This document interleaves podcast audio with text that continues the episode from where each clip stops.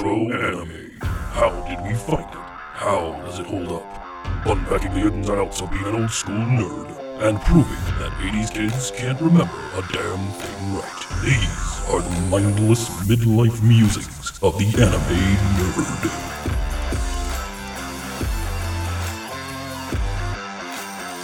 Welcome to Mindless Midlife Musings of the Anime Nerd. I'm Rick, and I'm joined by the rest of our panel Vic, Brian, and Lynette. Hello, everyone.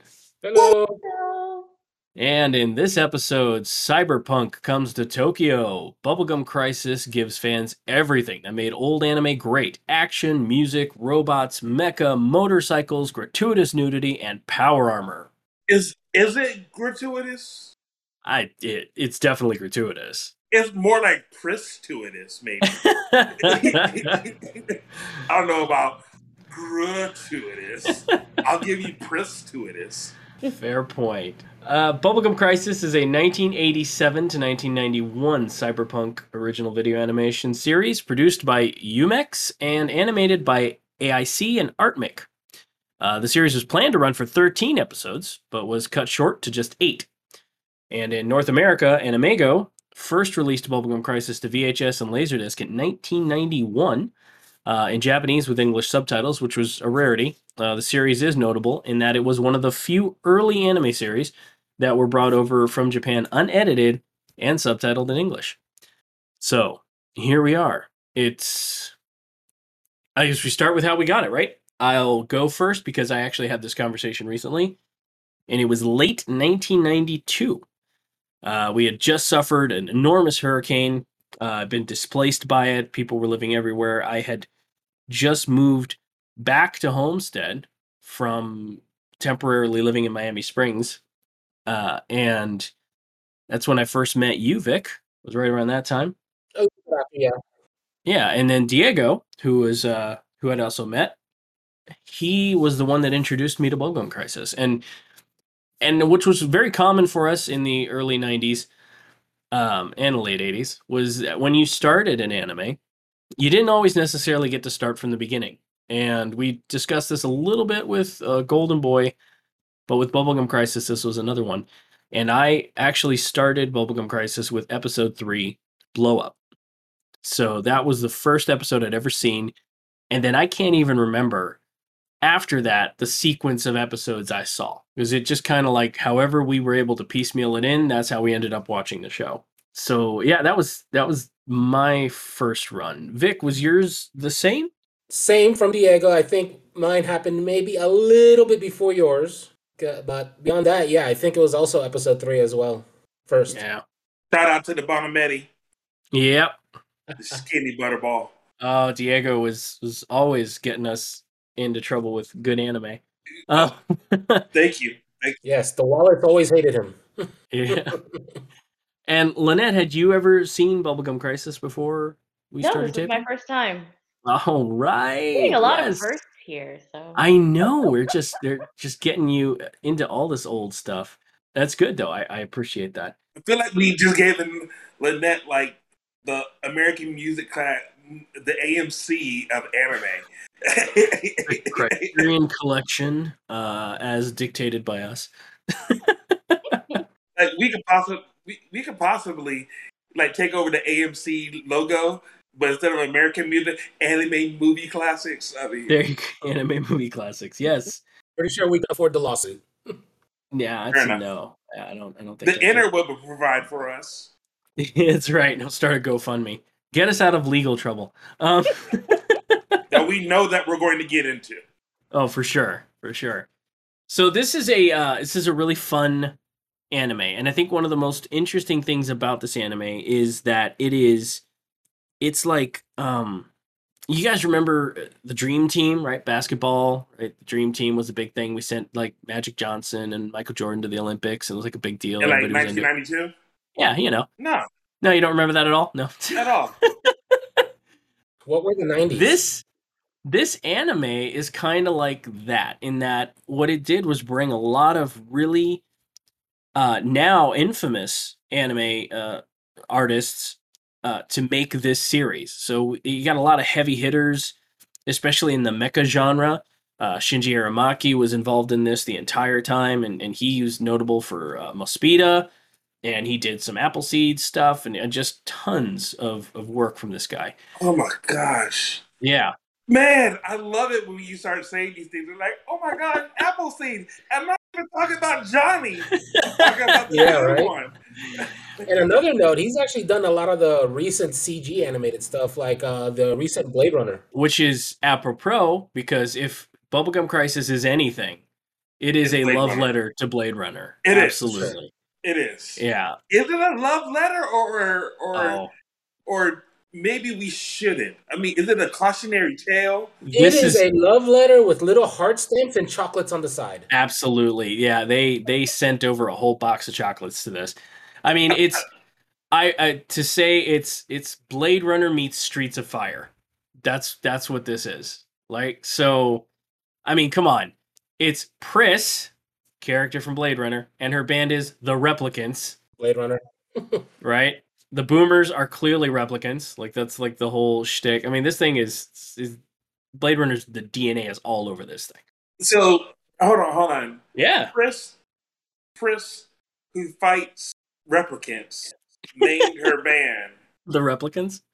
The rep- Mhm. uh, Well, to be fair, they do call them boomers in this one because you know. Yeah, they go boom. like seriously, with it for, for the longest time, when people would say "Okay, Boomer," Yeah. about I used to I used to like secretly think back to this and be like, "Okay, Do you know what you're saying? Yes. Yes. Every time somebody busts out an okay boomer, I'm like, Naito Seba Sanjo. Get her. Um, I, I, I can finally tell somebody about why I was secretly laughing when they came up with "Okay, Boomer." Uh, You need to find a little boomer sticker that says "Okay, Boomer" right above it. Yeah, there you go. I'm gonna make that and put it on the store. Uh Kenichi Sonoda, he did the character designs for this. Uh he's infamous for things like Gunsmith Cats and Riding Bean. Um he's known for just like really intricate detail work when it comes to like weaponry and automobiles, things like that. And you can tell that a lot of his hard work is in Bubblegum Crisis because if there's one thing they spend plenty of time on, it is world building with their vehicles and the armor and all, just all the stuff about this. It is it is a very fully realized world, and their version of Mega Tokyo, unlike Akira's Mega Tokyo, not unlike Akira's Mega Tokyo, is a, a fully fleshed out character. Like it's just, just they did the homework on this one. Oh, for sure. homework, yeah. And you know what? I'm I'm gonna start this differently than what I normally do. All right, I'm going to go ahead and say there are certain things about it that I thought I was really, really excited about. The first one is um, so we have Pris. Yep. We have uh, Sylia Stingray. We have uh, Nene, and then we have Lena. right? Renee and Lena. Yep. We have Ingrid. We have Leon. We have the Chief. We have Lisa. Yeah. They do such a wonderful job making Mega Tokyo hmm seem like Mega Earth. Yeah. No, they really do. I agree. Yeah. You know, and I re- like even to the point where the only way I knew we were in Texas on one episode is that they showed a gas station. Right. Really? Mine was the Galveston. Yes, the English, the The- English on the sign when they were the driving into town. Yeah. But I really like that version of Mega Tokyo. I'll say this though, it's a shithole. Mega, Mega Tokyo's a It- hold on, hold on, hold on. It's a lot better. It's a lot better than Akira. Yeah, Yes, there was no World War or giant, you know, meat demon. the only episode that Mega Tokyo doesn't look like an absolute shithole is episode eight, uh, Scoop Chase, right? Because in that it's like a shining, shimmering city of of hope and possibilities and all this. And I'm like, this is a very different Tokyo than I literally just saw in the episode Did previous. they change the? Did they change the anime? That was what I just noticed when I was watching eight, and I was like, the anime style change because they've done that in certain animes where it's like, you mm. know, you watch Naruto Shippuden and the Pain versus Naruto episode, oh, totally Yeah. different artistry the They did. stuff. They did do that, and and it was by design. So I don't know if there's a backstory to it or not. As I, I didn't dig too deep into it, but they bring in uh, character artists and animators as guests. So Masami Obari, infamous uh, mecha designer, he did Tekkaman Blade. He did all the Fatal Fury movies. Like he's just tons of stuff. Um, he was brought in to direct a few episodes and do design work for a few episodes. Um, specifically, it was like uh, Red Eyes and Moonlight Rambler, the whole Sexeroid bit. And then they brought in my man, uh, Satoshi Urushihara for episode seven, Double Vision. So, you know, all the characters in that are animated kind of in his style. And then actually the characters, the, sh- the character creator, uh, Kenichi Sonoda, he came back to do episode eight. But by then, his style had like evolved Right. it just i mean everything the latter half of this whole series the animation just through the roof. Just like went quality went way up. Mm-hmm. It's like it's like the caffeine finally kicked in. right exactly yes. So yeah it's it's really great. I love when series can do this but still feel unified because it, it can be disjointing to see a drastic change in character designs. Case in point like megazone 2 3 we ever get to that one you are gonna your mind's gonna get blown because the characters look completely different in the second iteration versus the first. In this one at the very least the character designs are consistent. It's just the animation has their own personal touches on it and everything just feels more elevated the further the series goes on including mega tokyo which like i said got a hell of a facelift for the last episode. I would say that if anything, Bubblegum Crisis, and I'm saying this as a, as a compliment, right? Bubblegum Crisis gave me the closest feel to like G.I. Joe that I have ever had in anime. So G.I. Joe had this thing where they would do is that uh, you will start off with the intro, and the intro would introduce some type of mulligan or some type of uh, MacGuffin, right? And then that MacGuffin would somehow play in through. It, it, it would just manifest itself to, oh my gosh, I need this, or you need this, or one of the main characters going to get some type of growth from interacting with this MacGuffin. You know, it was on. It was to the point where when you are watching when you're watching Bubblegum Crisis, you could tell exactly what's going to happen. Oh, she's a boomer. Nobody said anything. She's a boomer. Yeah. How do you say I'm a boomer without saying I'm You're right.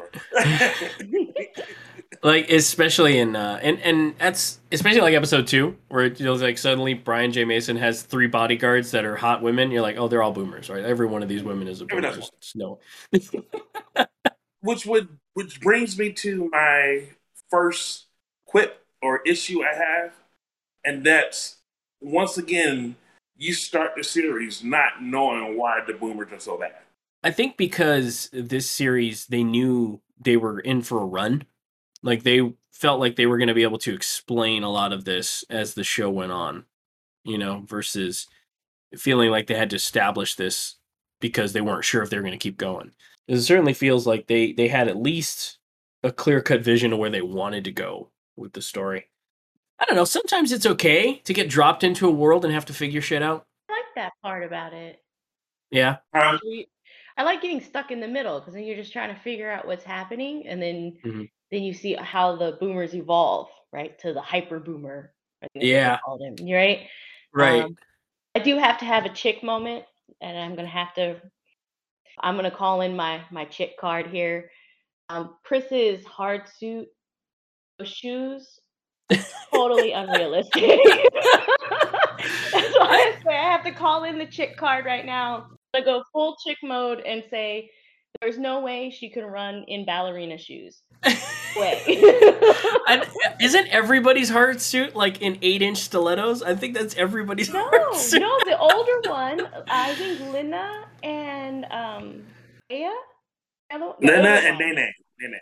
Sylia. And, and Nene, Nene's has a little higher, but the other two, the one, the older one, hers are flat. Sylia wears flats because she's a Sylia she's all business. flats. That's why. And then the one with the whippy hair, hers Oh are, yeah. hers are just like little kitten heels. Oh man. But Love how- got the point. See, that's why I said I have to pull out my chick No, right now. that's good. No, that's perfect. No, no, no. I was watching a battle and I was like, "There's no way she can do like that high kick." You know, No. like, Believe it or not, Vic was about to say the same thing because he used to walk around in high heels. He was about to say the same thing. So I don't think you're alone by yourself. Dick loves the rock and I roll. must amnesia because I don't remember that one bit. Huh? I uh, and you know just to get into that, uh, man, I love the hard suits in this. It's like Iron Man on steroids. These things are great, and I love how unique each set of armor is. Uh, Lena's with the the cutting ribbons in the back, and and Nene with all the hardware. I like how you didn't see the ribbons cut until actually the latter half. Yeah, like she was like, I'm a, and she's slicing shit up, and and and just uh, everybody's weapons are kind of personalized. Like Cel- Sylia's got the blade that comes out the arm, and just I mean, really well thought out. And actually, if you, know, not necessarily going to delve into it, but in in Crash, the the three episode sequel to this, they actually show kind of like the inner workings of the suit. Like they kind of show how the suit tenses up around their bodies to protect them and stuff. Like it's really cool shit, man. They really, I love the mechanical design of anime. The effort for that for sure. You know, I, I so Bubblegum Crisis came out right during the, a great time for for like the whole mecha Mhm. uh, genre. Yeah. they did. They it, it came out and exploded around there. You know, you have Bubblegum Crisis, which is more on Earth, nothing alien about it. This is the way it is, as opposed to like your Robotech, as opposed to your Voltron, as opposed Mhm. to. But they made it so personal. The whole mecha genre is so personal with in there. Yeah. Um, it put it down on on on, on it's the everyman's person. Like I'm talking about the little guy. Who's looking out for the little man? well, these guys, like I, I love that about uh, the stories in these is that each each episode is their own little self-contained story with bits and seeds of an overarching plot. Like the whole second episode with Irene and Lena, and like Lena's like looking out for her dan- her fellow dancer Aerobics, aerobics. aerobics, you know, and then shit goes sideways and, and Lena wants to get vengeance, but she's like sticking to the code that they never really outline that the Knight Sabers have to follow. It's like no no individual operations. We gotta go as a team kind of thing. I, I love all that shit. Okay, I do have one minor gripe. Actually, that sequence with Irene dying. Yeah. You know, the boomer drops her off the bridge. She's dead. Everyone's all upset and everything. And the Yeah. very next scene, they're walking up, getting ready to suit up, and everyone's smiling. Everyone's happy. The music is upbeat. Right? I agree. Yes. It was a little off putting. and then the end credits, it goes to a cemetery, Irene's grave, and the music is super upbeat. It's a very upbeat song. Yes, they are pretty happy about Irene being dead. Yo, I made notes about that. I'm gonna say Did it you? right now. The night, the Knight Sabers, they suck. In terms of saving people, Yeah. They don't have a good record now. no, no, they're three for eight. Or, Right, you know, right, the numbers are slightly skewed because if they didn't get rid of the boomers, how many more people would have died? Right. They're, They're, three they're, for eight for important people. Like seriously. they're less about saving people versus stopping the threat. All right, who was the first one to die in part one? The little Cynthia girl. The little, okay, but she, but she was a boomer. She was a boomer. Boomer? but they were they were supposed to be paid to protect her. Well, you know, orbital beam cannons kind of do things like that. yeah, when you when you when you connect your your semi sentient robot child to an orbital beam satellite system, it's it's not gonna go well. Uh, yeah. So then It's Yeah, an orbital Ingrid. beam cannon. you have Ingrid, she dies. Three, you have the little kid, his mom dies. He gets Well, dropped off at an actually, I- orphanage. I have to I have to combat that. His mom died from stupidity. Word. Yeah. Ran. Yeah. She saw them bre- breaking down a building, and she went in for what? Three hundred yen. That's not gonna. I'm sorry. She went in for McDonald's time, money. That was like four dollars American. That's a lot of money back then. So, oh, so I can't really blame that on the knights. That's actually stupidity. And if she- if she was dumb enough to go in there, then that's really not their fault. H- h- Hold on. But Prince let you know exactly like she lets you know, hey, you don't see the kid afterwards. They suit up, get revenge, and then Pris drops the kid off. Yep. Cheery music in by, in the back. Turn around. running away. Yep. And she's running away. You know what? They were probably like, you know, we commissioned the music to be made. We've got to use it. And and I feel like they it, it, like definitely when they're wrapping up that story plot, they're like somebody probably threw that shit in at the end. They're like, "Oh man, this episode is great," and then somebody in the back, "Uh, sumimasen, what happened to the boy?" And it was like, "Oh shit, the boy, fuck, we need to figure out something to do with this kid." I do have to give props to Leon too. It takes a strong man to have a very fruity parfait in front of him while the girl is eating steak. hey, hey, I'm got sorry. another steak for himself. Look, look, look. They they let you know from the get go. I think Leon and what, what was his partner's name? Daley. Scott. Daley. Daily, yeah, daily. There you go. Twenty cents to the truck. Daley. I think Daley had a crush on, on Leon. Oh, Daley had a hardcore crush on Leon, and he was very upfront about it the entire time. Which, you know, hey, I, I, again, 1992, and we got gay characters in our cartoons. Like shit, man, this is what it's all about. Yeah. Representation, like a motherfucker. Like he He's said great. something that he like he says it was one thing he says, you know, you f- keep on finding love. You know, they should go to sleep together. I'm like, whoa. Yes, and then Leon goes, and then Leon goes. I think there's a car outside, and then they left, and everybody is. Then everyone in the station is just cracking up. Yeah, they're just laughing it up, like, oh, whatever. But you know, hey, they're not saying they didn't get down. It's like, it could have happened. I mean, yes, yes, Leon is pining after Pris hard, but that don't mean he doesn't bat for both teams. How, hold on, look, I got Leon sucks as a detective. He's always terrible. He's a terrible cop. But he is he is a cliche of every 80s cop, right? That's his whole role in this, down to the bickering with the chief. Like every episode he's fighting with the Carl chief about something. Yes, Carl, yeah, a hundred percent. And and he's bitching at him, and I'm like, every time they're on screen together, I'm like, this is this is another '80s buddy cop shtick where the captain's just chewing his ass out. And when he finally does something, he like throws a cup at him, I'm like, there you go. That's exactly what this is. I fully, I I'm invested in it. I'm fine with it. He's a terrible cop, though. Absolutely, should have been suspended ages ago. so they do all right. So Leon, Leon, uh, and this is what I mean by it's a it's the closest thing to GI Joe, because GI Joe when we're watching it as kids, we're like, oh my gosh, it's awesome. But then you listen to the MacGuffin, and when I'm using the term MacGuffin, I'm saying something is placed here Mhm. just to, for no other purpose, just to move the plot along. Sure, That's my definition of a MacGuffin. absolutely, I get you. So they are doing that so much in there. Pris takes him out to, to uh, gets him to take her out. She's Yep. eating the steak parfait over there, and a singer is asking him about an explosion, Yeah, and he's like, he's not sus at all. He's just like, "That- all right. "That's us." tell you tell you exactly what's happening. Why not? I divulge secrets of open investigations, of course. So It was a closed investigation when she asked. yeah, fair point, fair point.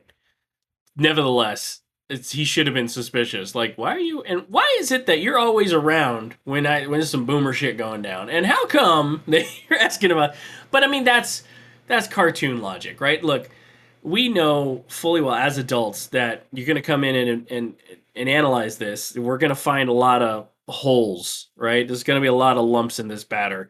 For example, this episode five, probably one of my favorite episodes, and also one of my most hated episodes, Moonlight Rambler, right? So you got Sylvie and Anri and her other sex dolls are escaping from a space station because that's where you keep your sex dolls, I guess. And then they escape the, the space station, but now because one of them's injured, now they're vampire sex dolls. So now they need human blood to fix the broken va- None of this shit makes sense. Okay, I wasn't the only one who was lost.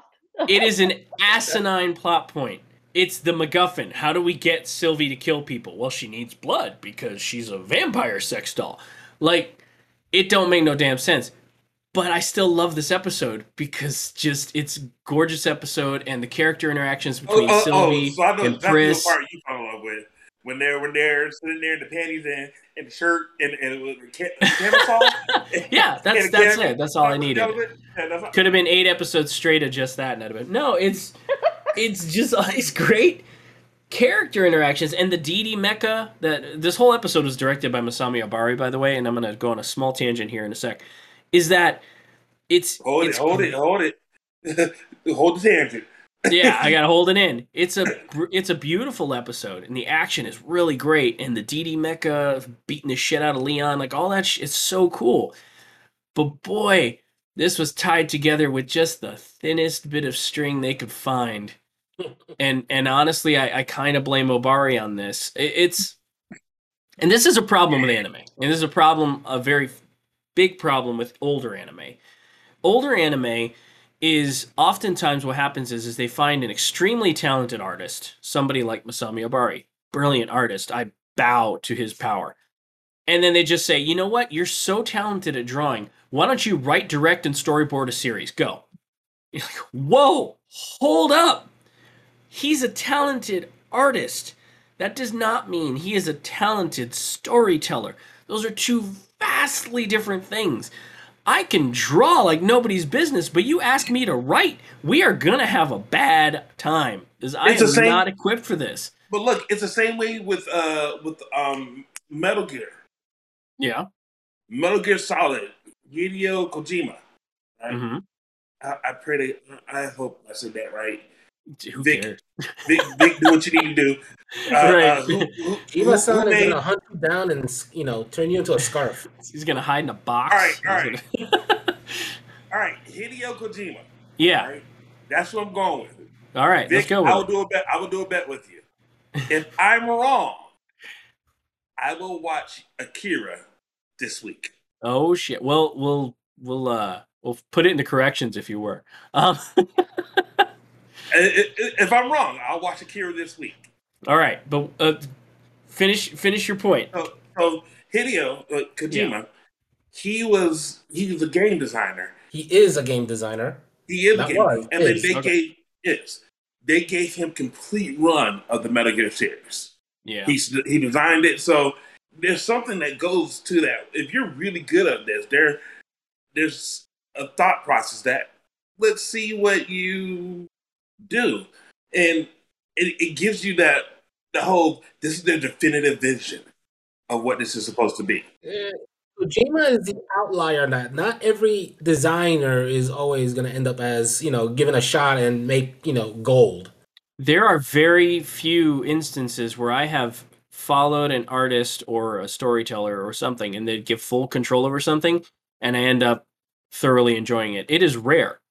Uh, Masami Obari is is not an exception to this. I love his artwork, but every time they put him in front of a story, I even at the age I was watching these originally back in the early 90s am dissecting it going this doesn't make any damn sense. And that holds true to the Fatal Fury series. It holds true to that episode.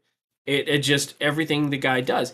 Even the Tekkaman Blade series. I, I love the Tekkaman Blade series, but man, you, when you really watch it, you start going, why is that a thing? And that's just because he's and uh, again respect. The guy is so good at what he does. He wants to to create a moment so he's like, it's like he's so focused on making a visual moment that he doesn't spend enough time getting you to that moment.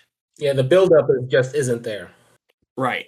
So this episode, that episode's it's my favorite and I hate it all at the same time for these reasons. Well, I did hear a new word. Was it Mm. sexeroid? Sexeroid, yeah, it's sexeroid.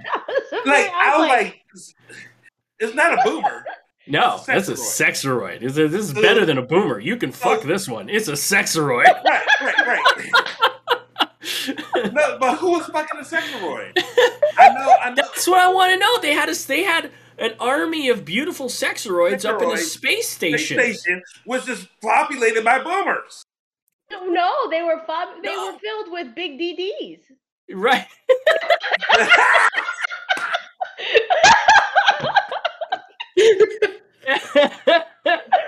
it is. I love that. and it's and and look i i I'm not gonna hate on this series, but I will call out its flaws, just like everything else. And that episode is probably the weakest one as far as storyline goes, because and it's so important. It's an important how can you be storyline. weak with double D's? Yeah, man. They make you tired. I don't know. Look, That's all I'm gonna say. Look, look, they said DDs. I was like, come on, just say double D's one time. No, they're not gonna do that to you. No. No, this is- DDs. So then, yeah, so that episode is so it's so weak, but it's such an important setup because it gets you into the next episode, Red Eyes, with Largo, and and that whole arc. And it shows it's a lead into Prissa's growth too, right? Yeah, Because she- yeah, Doesn't she like Iron Man to it and go into like the new suit? that shit was dope. I'm not gonna lie, that that was that was so cool when she did that. I'm not gonna lie. I I'm, I just want to point out um, they showed her areola on that part. Like she was running to the thing. No, no, no. When she gets into it and she she throws off her old suit and she's Yeah. sitting there, and right before you go over there, I, I, I rewound it four times to make sure. Her, they they and that's why I said it's not gratuitous; it's gratuitous. I admittedly, I think Pris is the only character they do it with. But yeah, every fucking episode, it's like, hang on, we're gonna go save the city. Let me get dressed, and we cut. To, that's why it's gratuitous. You're the only one who's naked in her suits, right? I mean, because even Nene has. They're all wearing shit, right? Like shit. shit they're showing them get their undersuit thing on. There's, there's. Yeah, but is is is Pris the only one who's like naked in the undersuit? Because wasn't Nene in like her gutchies? No, I don't think so. I think they're all Or they wearing. all go. I think they all have those those leotards on. Is what I'm and calling them. Leotard. Okay. Or Mechatard. Mechatards. um, no, no. We'll have to. That doesn't work, Brian. let's not combine any word with tard. Let's just not do that. doesn't work, Brian. Leo Mech. The internet's gonna hate Leo you. Mech. I like Mechatard better. I like it better.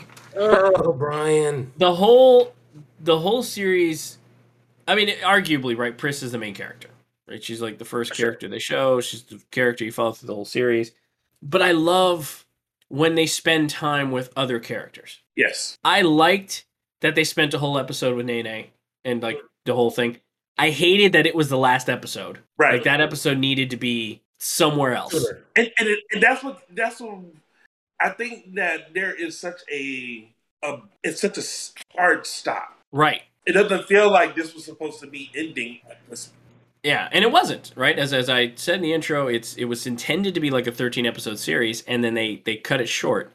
And there's some kind of legal trouble about that, and there's like a lawsuit and a bunch of shit that happened went down. But so they they ended up cutting it short. And then uh, apparently at some point, Pris's Seiyu was gonna leave because her contract was up, and they're like, nope, we figured it out. So anyway, they ended up cutting the series short.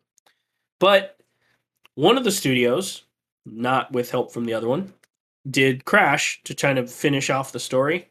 And for the most part, they succeeded in wrapping it up and better than Scoop Chase did. Uh, so if you if you do watch Bubblegum Crisis, it's worth getting through the last three episodes, getting through Crash, just to get some semblance of closure to the overall story. I think Bubblegum Crisis is one of the first shows that shows you that, like the whole bubblegum, like the whole bleach, the whole uh, the whole naming it after something that, Makes no goddamn sense. Yeah, like I like Bubblegum Crisis is who is coming after Bubblicious? Who's doing Right? this? Like, who stole the bubble gum? I mean, in 1992, that's the first anime. With and when Diego brought that shit out, I'm like, this show's called Bubblegum Crisis. What the fuck am I about to watch? And he's like, no, dude, I'm telling you, this is really good. I'm like, it's called Bubblegum Crisis. The but it's not the first because there's one in the, is more of a hand. It's more of a is like lemon cherry or something like that. Okay, it's not it's not the first. It's ju- it was my first. There have Right, been other. right. There's like Cream Lemon, the Cream Yeah, Lemon Cream series. Yeah. yeah. Cream Lemon series is a, an H series, a, a bunch of mini stories. It, it's great. It's from the early '80s, but it's not a. But I, I I didn't see that until much later in life. So yeah, Bubblegum Crisis was my first whacked ass name that I was like, well, I don't I don't know what the fuck I'm about to watch. I think it was named after the guy with the vest that had Bubblegum Crisis on the back of it. there was a scene. and that brings up an excellent thing I wanted to say. One of the things I love about this series is how many Easter eggs there are in this series. They give you so much. Every time there is text on screen, you need to pause because there's an Easter egg. Like every time. If it's not songs by Madonna, it's characters from Top Gun. Meg Ryan. Yeah, or yeah, or, or cast from Top Gun, or there's one where it's all Marvel Comics artists. Like it's every single time there's text on screen. it's worth stopping to read it because there's gonna be something in there for you. In in the very first episode, when they're panning through Mega City, the Thundercats are on a billboard. Oh, Like, I missed that. I'm gonna have to go. watch Panthro. Panthro was on a billboard as they're panning. He's off to the right of the screen. I was, oh my god, it's a Thundercat! Like they, so many Easter eggs in this series. It's by far the best when it comes to that. I don't think Uh, there's we ever- need we, we need to find Bubblegum Crisis Easter eggs and see if there's a website about it. If not, I know what Vic is going to do. Right now. like like like presented to you by Geek Grotto. Yeah, it's good shit. There's so many great, just little things like that, and all over the series, uh, So- start to finish. So when we're talking about um there is such a so it- all right. For instance, we recently came upon the anniversary or not the anniversary or the time when uh Back to the Future where in, in part 2 where he goes into the future. Sure. That yeah, yeah, yeah. miles yeah, that milestone has already came. Right. We've Uh, we've reached parity with the series as far as timelines go. Right. So there is a certain um uh I want to say there is a sensation that I'm having when I'm watching something that's supposed to be in 2033 and then you see Brian, keep your sentences to yourself, please. I keep my sensation. So there, there are certain anomalies that that stand out. Like for Yeah. instance, mecha guns, uh, whole battle suits, whole boomers, Yep. and Leon is using a revolver. Yep. Yep. Or And ha- and handsets on their phones. handsets on their video phones. Yeah, handsets on their video phone. I can see you, but without this headset, I can't hear what the hell you're saying. My favorite one, my favorite one was a dot matrix printer. yeah, they still had a dot matrix printer. I was like, they must That's a lot of the Blade Runner type reference. How Yeah. people at the time reference the future. Yeah, yeah, exactly. It's like yeah. they, re- they reference it as a lot of the same, but better. yeah, elevated technology. I was looking at it, they probably still have Windows ME in there and just Windows ME came after. Didn't they show also like a true dial-up modem where they ha- where she had to enter in a phone number and connect to the mm-hmm. computer? Yeah, I was like, like, oh, I think that's a little dated, but that's cool. Sure.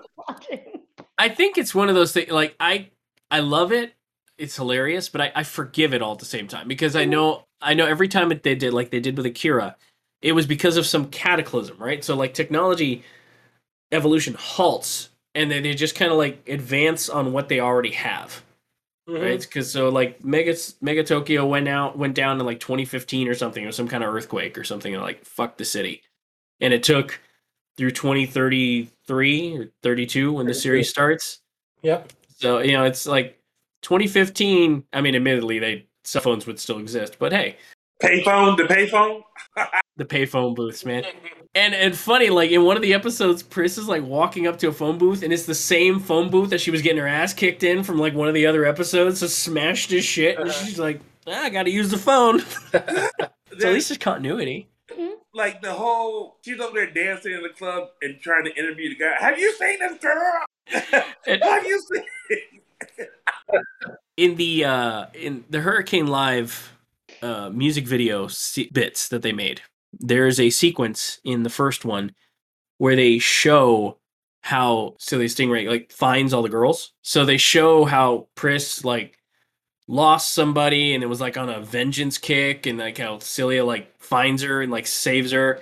They show how like uh Nene is like trying to be a, an elite hacker and she manages to hack into a system that Sylia set up as a test to like you know uh, recruit people and so she like picks her up and it's telling to these characters like none of them are specialists she all just plucked them out based on I don't know talent or a feeling or something so if anything this is Sylia's fault for picking people with zero detective skills. Look, how, how did everybody know her name? Mm. Right like, for for a woman in an anonymous hard suit, everybody seemed to know it was Sylia Stingray. Yeah, yeah, like it, it was not an episode of Bubblegum Crisis. And at the end of it, nobody said Sylia Stingray. It's I mean it's the. Batman syndrome, right? Like everybody knows who the hell Batman is. Like the cowl is just pointless. It, honestly, her armor is pointless. I feel like they wanted to tell you more about her. Like there's more there, right? They they did this whole thing over the whole series where there's this this like hidden storyline that they were waiting to unveil about her, and they never got to it because everybody was just kind of obsessed with her.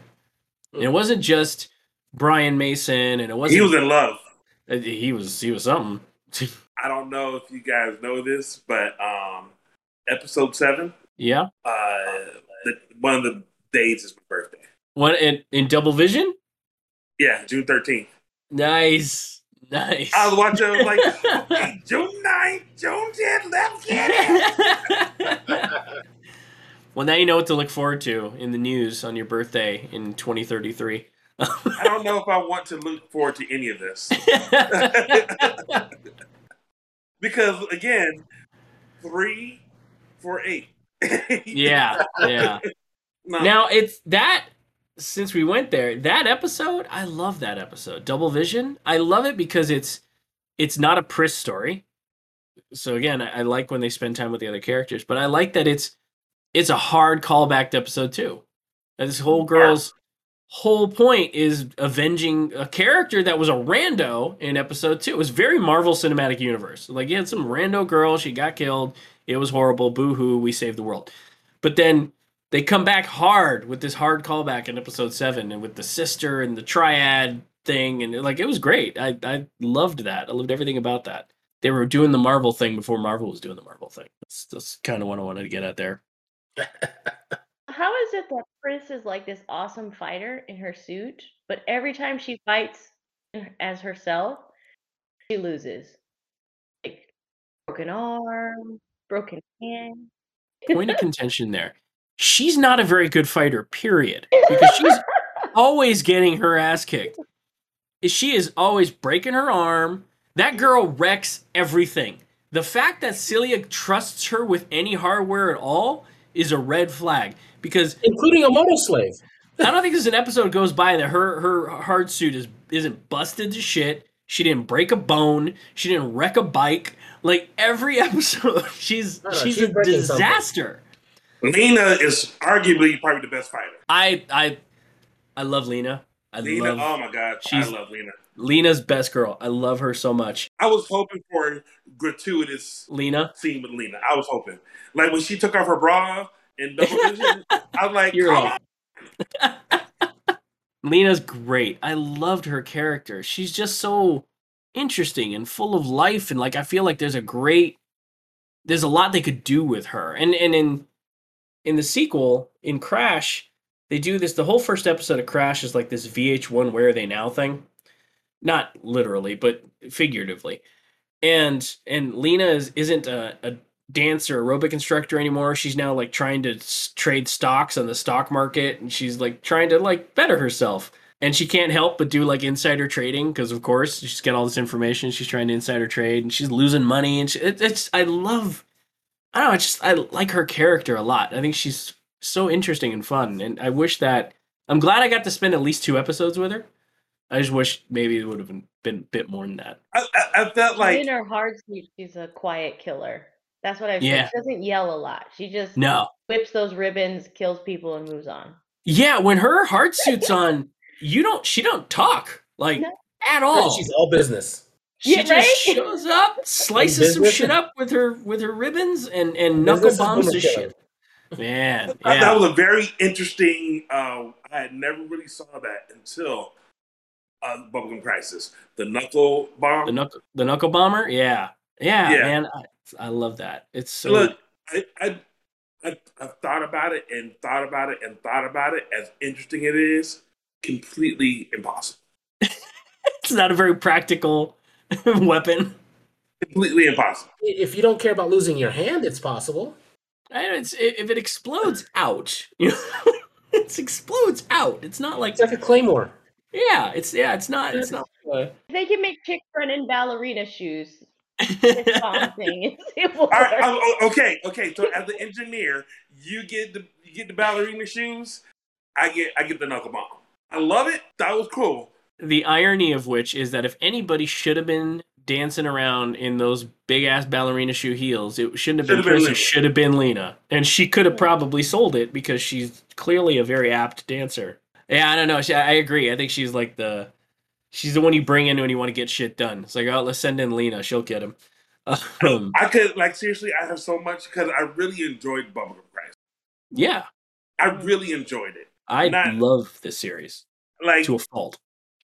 It was a completely different feeling rewatching this as opposed to our previous episode. We were rewatching Three by Three Eyes. Oh man, yeah. No, okay, so eh, we gotta we gotta really get into this now. It's the hold up episode, the does it hold up segment of our show to a modern audience, and we'll start with you, Lynette, because you were fresh to it this time. Do you feel like this series holds up? Does it hold up to a modern lens? Can can you release Bubblegum Crisis today and find success? Yeah. I I think it's good. I think it's the um well, yeah, it's like a girl power thing. You know, I grew up watching Sailor Moon, Yeah, but those characters are really, really girly. These ones not so girly. And I like Yeah. that. So it does it's one of those, oh, I can really enjoy this. And and uh, like you said, the the mecha, the all that. Just yeah, they really. I, I, I do. I, I agree. Uh, Brian, how about you, buddy? What do you think? Gotta say, I agree, and for a different reason, actually. Um, based on the technology, Yeah. even nowadays, uh, there's that argument of you know the Jetsons. When are we going to get our flying cars? Where are we going to get? when when does technology overcome humanity? And that's an argument that we have been having for the longest time Yeah. and it's nice to see. And, and again, I can't say it's nice to see that arguments still being happening in in, in the in the future because it's not in the future. Right. But it's nice to know that we have been having this conversation from the past. When does technology overtake our humanity? yeah. and they do a really good job. Same way, and when you guys point out that this is the ode to Blade Runner, Yeah. same question was being asked then. hmm This just tells you they're asking that question across the board. I I agree. I agree. And and and before I get to you, Vic, I'll, I'll I'll touch on this. It's I that is one of the greatest things about this series is that it does dance that line and ask those those questions about at what point is something alive? You know, eh, does the sentience matter? Like these these are self-thinking living beings, but they're manufactured beings. So are they alive or are they not alive? Like what constitutes being human? And and they expand on this great in other you know, other things like AD Police Files and stuff where it's like how much of you do they cut away before you're not human anymore and and this it's the same thing with these boomers like how mu- how much more human can they possibly get before we consider them a living being I, one of the things about this series is like if you were to give this 10 more episodes and tell them that they could spend as much time with that as they could I think that that's probably where they would have leaned because that that was the overreaching plot of this whole series, right? Was what makes us human and what's our humanity amount to. So yeah, it's it's, it's just this is fun science fiction pulp, but it's there's weight there. There's there's a, a, subject matter that's heavy that, but like you said, Brian, we're still having this conversation to this day, and this came out in 1991 or 89 or whatever the it came out and they were having that conversation then and you think about the technology the evolution of ai and everything that we're going through right now and the fact that we could still have this conversation and have an anime like this from that long ago still be so relevant that you could drop it today and people would still be saying the same things uh, it's a, a testament to its quality that's so Sure. Now, before, can I ask one question? yeah Is Quincy human or is he a boomer? ah it's a good question it's a really good question my answer to that is why not both it seems like every time Quincy has to do something, they send a boomer version of him to do it. right? So at any point you're watching the series, the Quincy on screen may or may not be a boomer. I don't know. I think I think the character is intended to be human, but they scapegoat him with boomers every fucking time. It's in Red Eyes there was a Quincy bot that Largo killed, and then in Double Vision there's a Quincy bot 2.0 that Vision kills. Like it's it's always a Quincy bot. He's never like he just doesn't have to do shit. And and isn't that sad that supervillains like like Largo, clear badass, can summon the wrath of God from the sky, and and he couldn't find this motherfucker to kill him. Like Quincy is a wily coyote motherfucker. He's he'll hide. So I don't know. He could always be a boomer. I- That would be an interesting plot point if the whole thing is he is a boomer. Why not? So now, Vic, I didn't give you a chance. Talk to me, man. Bubblegum Crisis. You you feel like it holds up? Are you in consensus with the rest of us? I I am. It definitely holds up. The storyline is there. The music is like epitome 80s, Yeah, man. you know, which is rare because at the time music and anime was uh noticeably different. yeah. But um yeah, I mean, mech designs, the obvious ode to Blade Runner. The fact that AIC planted their logo on every single thing they could possibly think of, computers, screens, yes. uh, you know, sidewalk art, buildings, you name it, it had AIC on it. It's like they manufactured the whole world. It's branding, maybe. Oh, Branding. hold on. Funny thing. Princeton and the Knight Sabers hate Genom, right? Yep. Princeton motorcycle? Yep. Genom. Genom. Yeah. Oh yeah. Hey, you know it's it's like people that hate Microsoft but have to use a PC. Yep. it's just like you know, For sure. or it's like I hate Amazon but I still got a Prime account. You know, that's just how it's gonna be. it's, But yeah, it, it honestly does hold up. And I mean, it's like, God, watching the first couple of episodes, you could tell the, you know, the animation quality shows its age. yeah. But it gets better. And it's like, you realize that these were designed to be played on 4x3 CRT TVs at the time, which were not the greatest of quality. And so, but even then, upscaled to modern resolutions, some of the intricate details, even in the earlier episodes, was there. And it's insane that they bothered putting in that kind of detail in something that at the time you're probably never going to see unless you're running it on a laserdisc player that had, you know, RGB output to a high-end TV at the time, which in the US we didn't get. And and yeah, it's uh, if you were an anime nerd in the early '90s, most of you weren't doing that because we didn't really have them. it's like we were lucky if we found a VHS, um, let, let alone a reputable laserdisc reseller. Sure. So yeah, it, it definitely does hold up, and it's definitely a must-watch.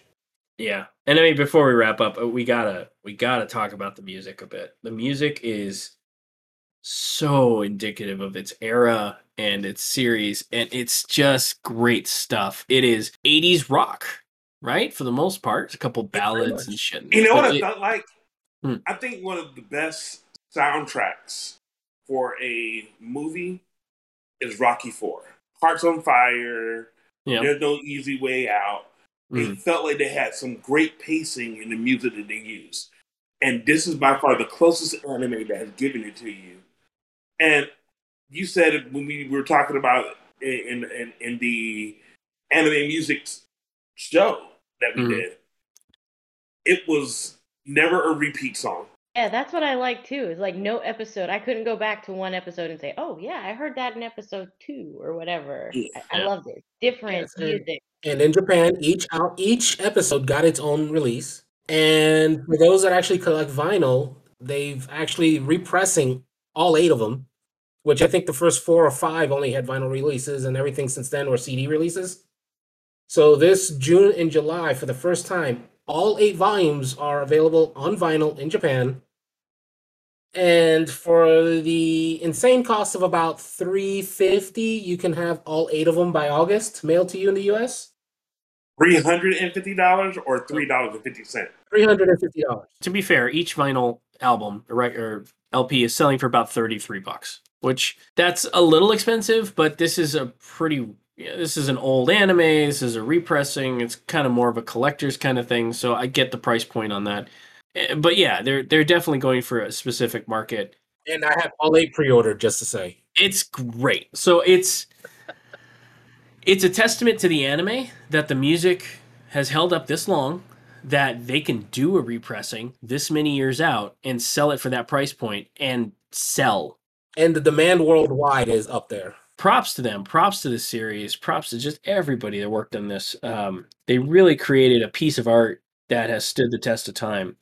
All right, all right. I got a question for y'all. Yeah. For both. All right, all right. And ladies and gentlemen, you're about to see the Civil War happen in the show. Who would you rather take? Minmay or the song from Bubblegum Crisis? Oh God, Brian, why would you do this to us? I can't. I can't pick Brian. I, I literally cannot pick. You have to. The music and One of them has to die. Dude, the music in Super Dimension Fortress Macross is so good. It's just it's it, it warms my heart every time I listen to it. I can't I can't pick. It's two completely different genres, right? So it's like asking you to pick between like Pat Benatar and Celine Dion, right? It's two completely different Celine. kinds of music. Easy. Celine. Celine, easy. I got you. Really easy. Easy. Celine. Celine. so I, I I couldn't possibly. I can't possibly. Man, the, the the music for both of those series, both those those characters, I, I'm in love with all those characters, man. They're they're just so great. I couldn't do it. I can't. Switch for Carnage is not happening. Look, there's only one song that I would not give Celine Dion. Only one song. and if it's about if it if it comes down to it, Turn Around Bright Eyes, Total Eclipse of the Heart is going to beat Celine Dion every day of the week. Well, I mean, that's you know, you want to go Bonnie Tyler on me. It's uh, we're not gonna get into this. I'm not gonna. I'm not gonna let you. I'm not gonna let you trick me into devolving into an '80s music sing off. Uh, it's Oh, I thought I had you. I choose had you. ni- I choose none. I choose. There's no way I can pick between my girls. I love them all. The the the the girls in Bubblegum Crisis are a bunch of badasses who are softies at heart. Like when they're ragging on each other, they're like picking on Nene and shit in episode eight. And like I love the way that they're all f- such good friends. They mm-hmm. have fun with each other. I love that scene when she's eating the cake. She's thinking about eating the cake, and then she looked at that, and the cake was gone. They cut away and it's gone, and she's like, "Well, couldn't be helped." it's such a great character moment. That's I love that shit, man. Bubble Bubblegum Crisis. Uh, the name makes no damn sense, but the series is just great. It's amazing, right? You'll love it, you'll hate it. I want that safety vest with Bubblegum Crisis written on the back. We're gonna have to. I'll have to There's, you know, it's it's great. Like in a, I know we got to wrap up, but man, in a in a time now where anime marketing is like at its peak, you can get almost any kind of product. Bubblegum Crisis missed the boat, man. There's so much great shit that would make fun products. and They just ah man, too little, too late, guys. Sorry. All right. Well, folks, that's going to be our show for today. Uh, Vic, when trying to find you in this tinsel city, how do we feast our red eyes on your moonlight rambler? Well, you'll find me over on Aqua City. The And- fuck? what the fuck was this? What the? And unfortunately, you know, Aqua City gets destroyed, so I am no longer found. Yeah, fucking boomers, man. But if you're feeling talking to my Muppet, it's always, you know, as always on Twitter, it's at kaiju underscore geek grotto. That's at K A I J U underscore G E E K G R T T O. He's just an orbital beam satellite away, folks. Uh, now, Brian, I want you to say yes and rock me with your social media handle, Mr. Dandy. What are you doing? I have no idea. I have no idea what you're talking about. Yeah. I fucking love it. I love it, man. You can find me at Skit Skips Backwards. That's S K I T Z Z T I K S. I gotta. I'm gonna get smart like Vic one day and have it just ready so I can print it up so I can read it off. Skit Skips Backwards, and that's the way you pronounce it. And unfortunately, I regret to inform you that Lynette has uploaded her consciousness to a boomer and is now in hiding. So we'll get nothing out of her on this one. so until next time, folks, keep calm and avoid Mackie's pervy gaze. You've just been privy to the mindless midlife musings of the anime nerd, presented by Geek Grotto. Follow the podcast on Twitter at Geek Grotto. For show notes and corrections or for general geeky fun, you can visit our website at geek-grotto.com. If you would like to sponsor the show, you can do so on the podcast's Red Circle host site, redcircle.com slash shows slash mmmam. If you're listening to us on your favorite podcast app, please like, follow, and subscribe.